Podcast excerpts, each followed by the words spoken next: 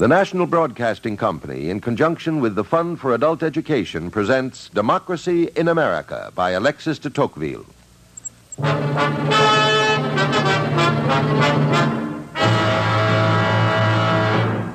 In 1831, there are in America estimable men whose minds feed upon philosophical reveries and whose extreme sensibility feels the want of some illusion. These men, for whom philanthropy has become a matter of necessity, find in the penitentiary system a nourishment for this generous passion. Starting from abstractions which deviate more or less from reality, they consider man, however far advanced in crime, as still susceptible of being brought back to virtue. And pursuing constantly this opinion, they hope for an epoch when all criminals may be radically reformed, the prisons be entirely empty, and justice find no crimes to punish.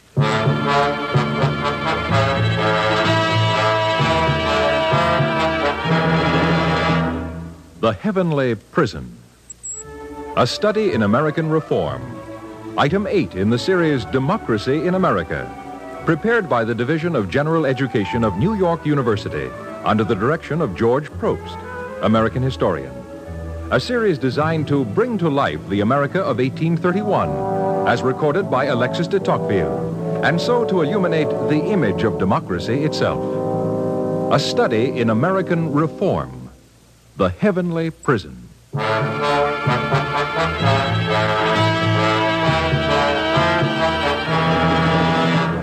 When Beaumont and I arrived in America in 1831, we were impressed by the fact that everybody was a success. The whole world here, man turns and fashions to his pleasure. Not a man, but may reasonably hope to gain the comforts of life. Not one who does not know that with love of work, his future is certain. But even in America, Beaumont, there are persons who have come into conflict with society. Persons, therefore, whom their fellow Americans wish to reform. But this passion for reform is made more complicated by the American belief that their democracy peculiarly expresses the will of God. The attitude towards American democracy is permeated by religion, and hence, to the American, a criminal is also a sinner.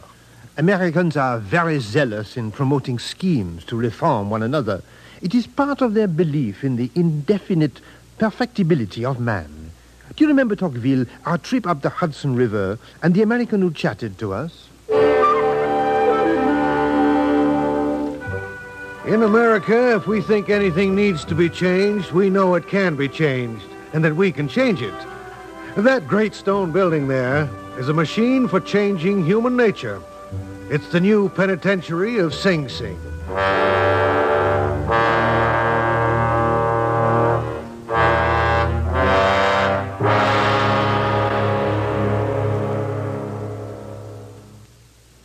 Welcome to Sing Sing, gentlemen.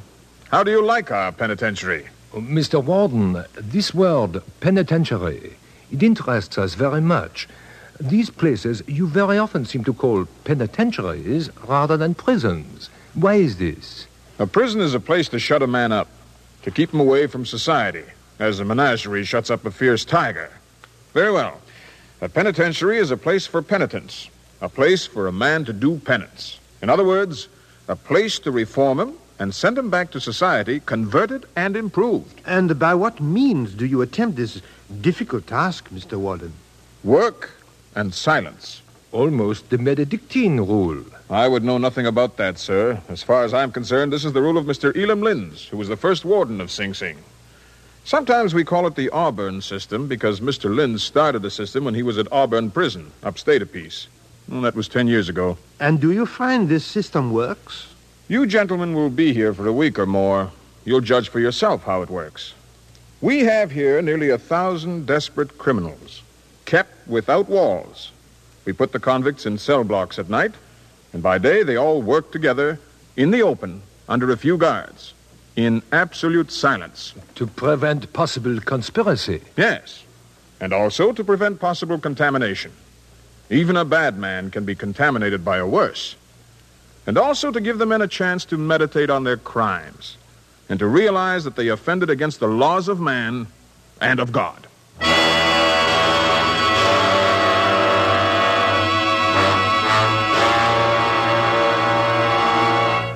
Mr. Elam Lynds, recognized even by his enemies as the father of the present penitentiary system, was indeed a very remarkable man.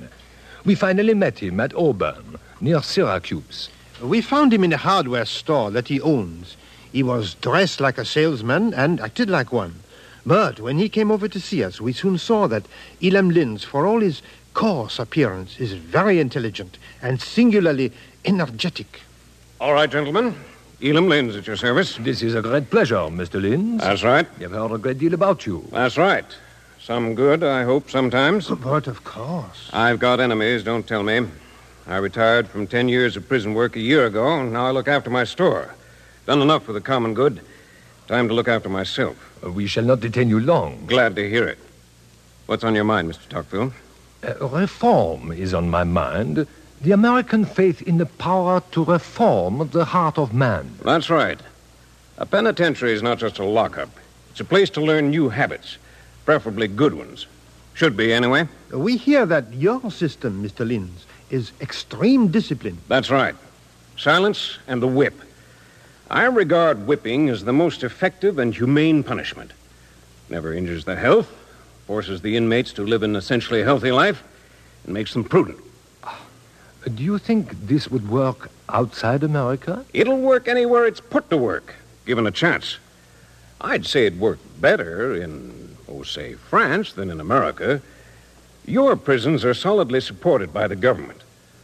Over here, we're the slaves of something that's always changing public opinion. But Americans say that your system works because fundamentally Americans respect the law. I don't believe it.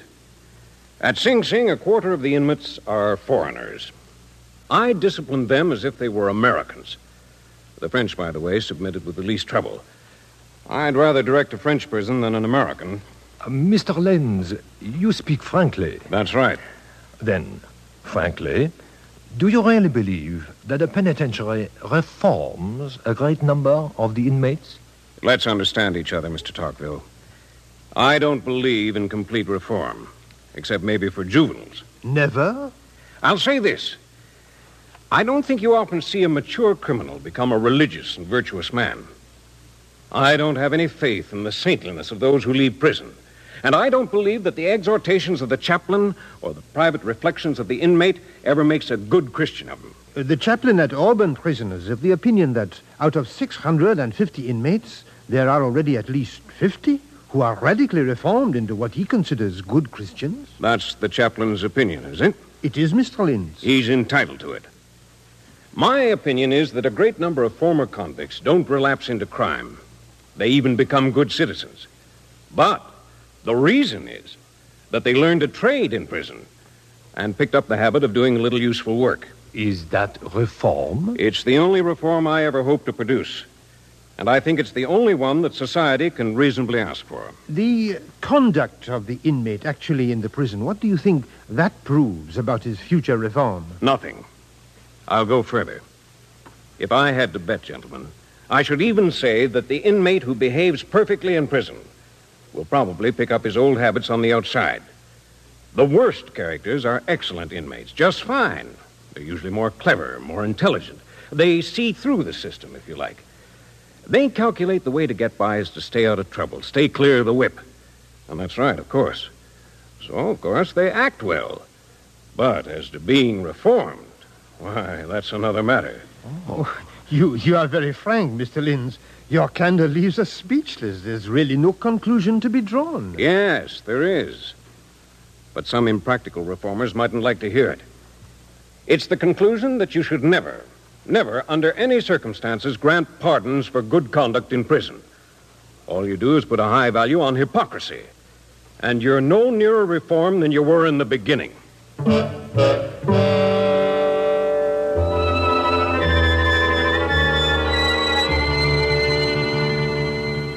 So, pondering on the American dream of the infinite perfectibility of man, we came at last to the great city of the Quakers, Philadelphia.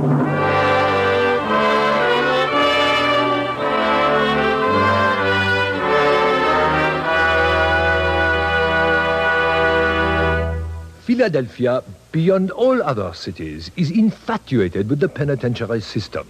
And since, of course, the penitentiary system is our trade, the Philadelphians compete in pampering us. There are here, above all, two kinds of men who take a prodigious interest in prisons, although they look upon the subject quite differently.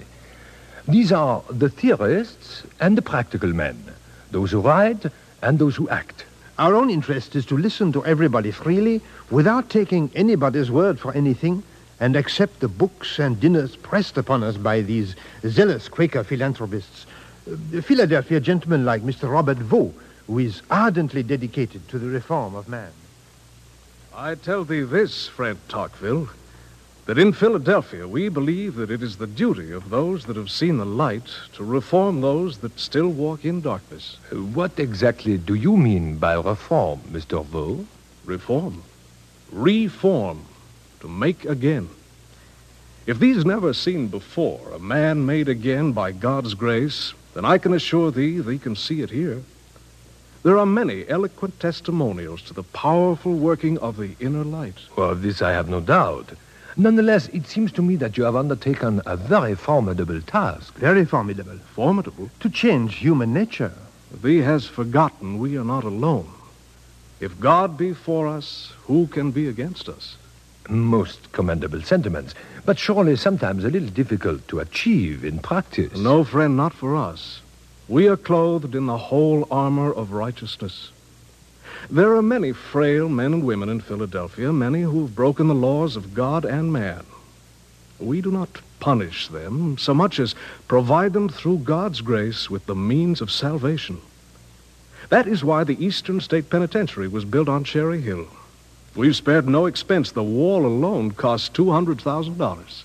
Two hundred thousand dollars. And how much does each cell cost? In the neighborhood of $1,600. A very large sum of money. But it is needed to provide every prisoner with the silence and solitude necessary for him to repent his sins and become a true penitent. Do you really keep the prisoners in silence? In complete silence. And always alone? Always completely alone. Is not this very cruel, Mr. Vaux? No, friend, it is not cruel. It is the greatest kindness. For it gives every prisoner the best chance to hear the still, small voice. The guilty conscience never stings with keener pain or smites the soul with greater grief than when we are alone. Are they well? In good health?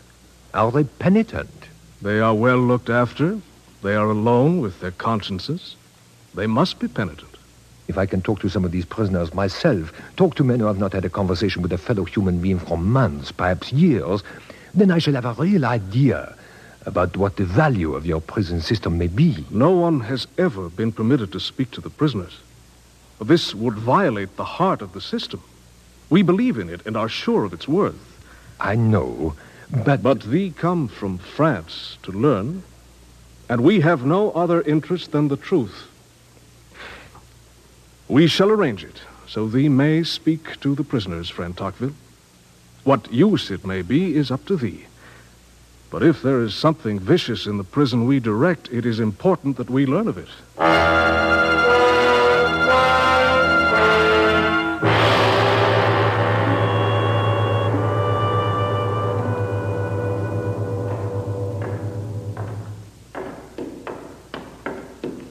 As thee see, friend Tocqueville, some of the cell blocks over in that direction are incomplete. The prison is but two years old.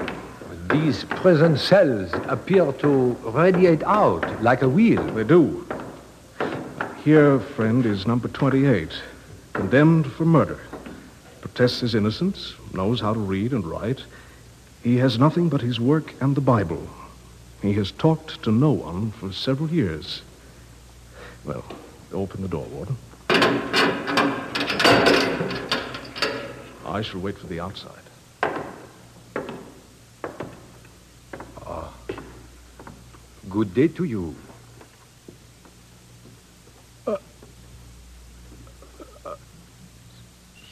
Sir. Good day, sir. My name is Alexis de Tocqueville. I have come here from France. France? France. They have given permission, and I have come to talk to you a little and find out what it is like for you in this prison. Uh, would you like to talk to me? Yes, sir. Sir, I am innocent. Be sure I shall tell the authorities. I've been a drunkard, sir, and very turbulent and not religious, but I'm not a murderer. Oh, of course not. But I've repented, sir. I've repented from the bottom of my heart. Excuse me, sir, I can't help tears. It's rather a shock being alone, you know. Is it very bad to be alone? Well, sir, I, I don't know. I, sometimes there's almost a, a kind of pleasure in the solitude. I am tormented. You are tormented? Tormented by a desire to see my family again. I, I, I want to give my children the right sort of bringing up. I, I never used to think about that. Now I think a lot. Sometimes. You see, sir, I'm not a murderer, though I did do other things. I, I see you are at work when I came in. Do you think you could live here without work? No, sir. Don't mention the idea. Work isn't a burden here. It's, it's a privilege. Sometimes the solitude is frightful, and, and then work is all there is. It's absolutely necessary to existence, sir. I, I should die without it. Do you see the keepers at all? Through the bars, I see them go past, that's all. How often? I'm able to see them six times a day. Is that any help to you? Well, it, it, it's a consolation. It's a sort of joy to glimpse a human face. This summer, you know, a cricket came into my yard. Each prisoner has a little bit of yard, alone, of course. I was glad to see that cricket. It looked like company for me. When a butterfly or any other animal comes into my cell, I never do it any harm.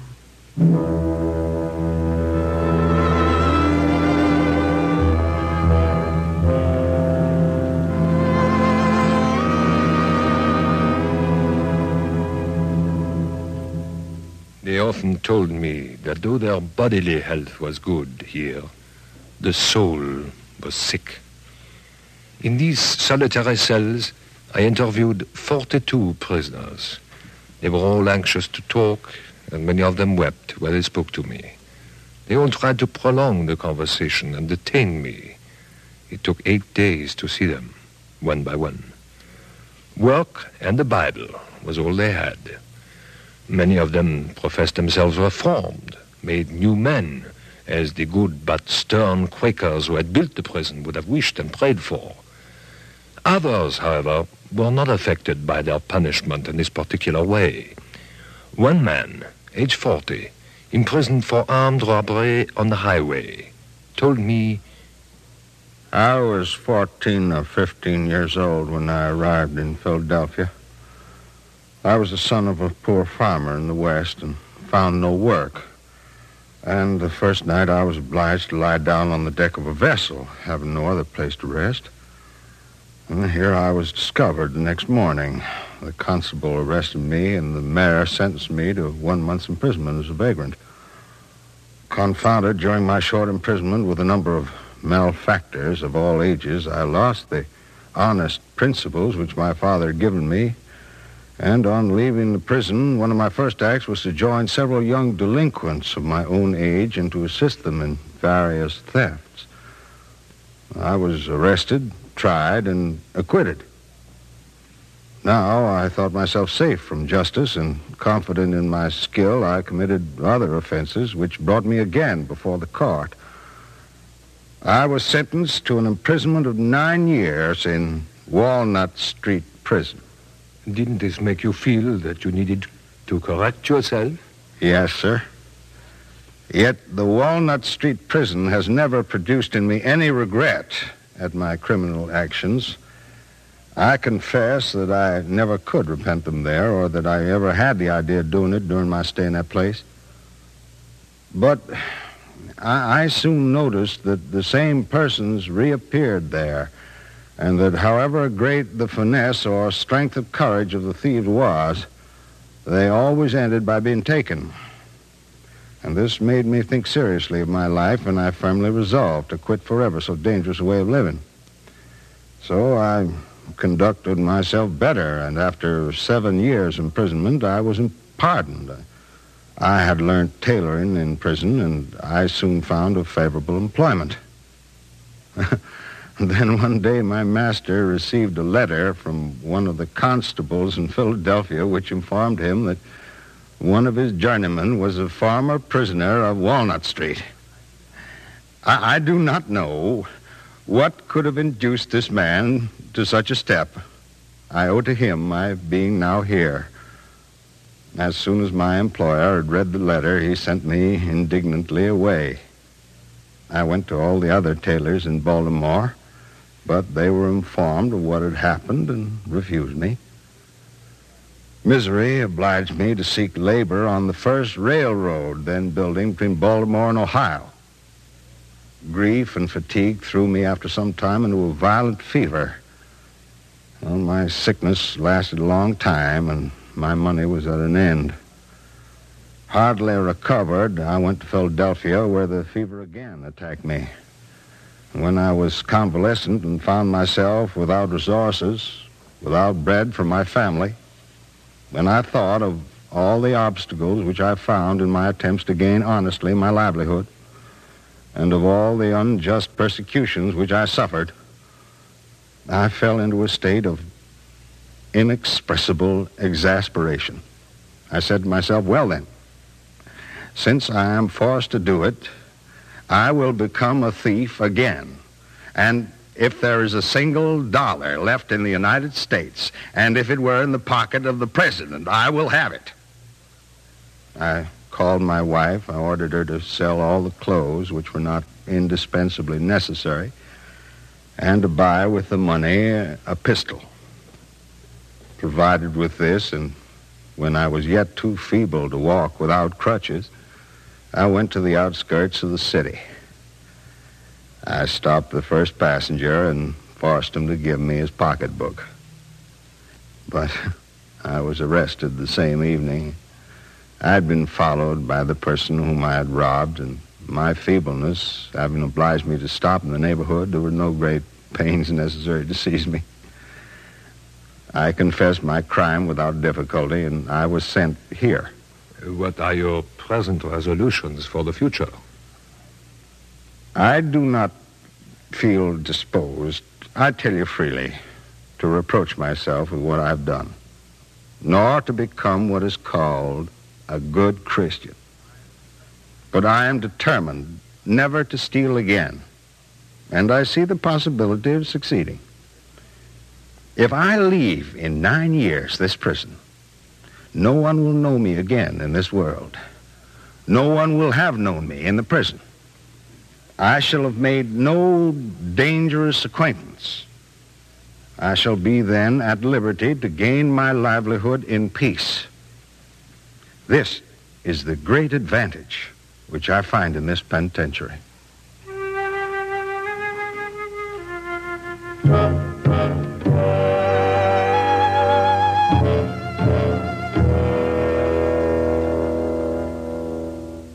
Had this man reformed as his jailers intended? Had he grown more virtuous? Or had he grown only more cautious? The penitentiary had made its impression, but what impression? On the surface, of course, everything was ideal. Can there be a combination more powerful for reformation than that of a prison which hands over the prisoner to all the trials of solitude, leads him through reflection to remorse, through religion to hope, and makes him industrious by the burden of idleness. It is incontestable All this perfect isolation shelters the prisoners from all harmful contagion. It seems irresistible, but there are difficulties. There are indeed difficulties. All this mass of evidence and so little that we can be sure of. Look, we have the materials to prove that the penitentiary system reforms and that it does not reform, that it is costly and that it is cheap, that it is easy to administer and that it is impracticable. In short, that it suits and that it does not suit France, according to the taste of the selector. And we guarantee to support each of these assertions with pertinent examples. But we still wonder how much these systems actually reform. What do you mean by reform? The radical change of a wicked person into an honest man? A change which produces virtues instead of vices? A thing like that must be very rare. Yes, to give back its primitive purity to a soul which crime has polluted. And here the difficulty is immense. It would have been much easier for the guilty individual to remain honest than it is to rise again after his fall.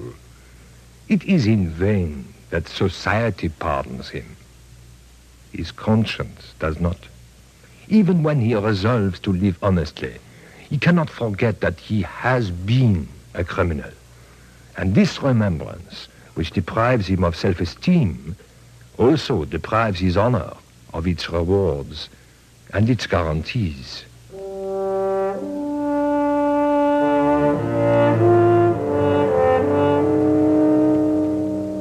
But something still remains.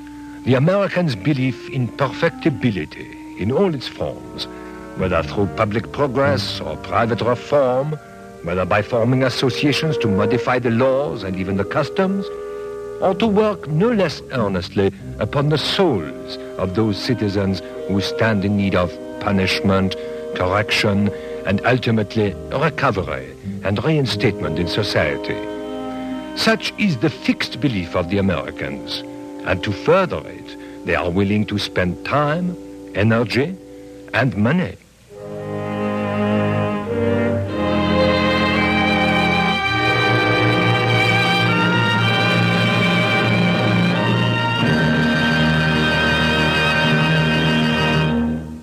You have just heard The Heavenly Prison, a study in American reform. Item 8 in a series based on Alexis de Tocqueville's Democracy in America. This series, presented by the National Broadcasting Company, was prepared by the Division of General Education of New York University under the direction of George Probst, American historian. Produced in the studios of the Canadian Broadcasting Corporation by Andrew Allan. Script by Lister Sinclair. Music by Lucio Agostini. This series, Democracy in America, is made possible by a grant from the Fund for Adult Education as part of a general course of study of the nature of American society. Teachers of American history and American civilization and adult education leaders may be interested in using these dramatizations and other materials which are available for study and discussion at a reasonable charge. For information, write to American Foundation for Continuing Education, Post Office Box 749, Chicago 90, Illinois. Now, this is Ben Grauer inviting you to listen next week to The Tyranny of the Majority, Item 9 on Democracy in America. This has been an NBC Radio Network presentation.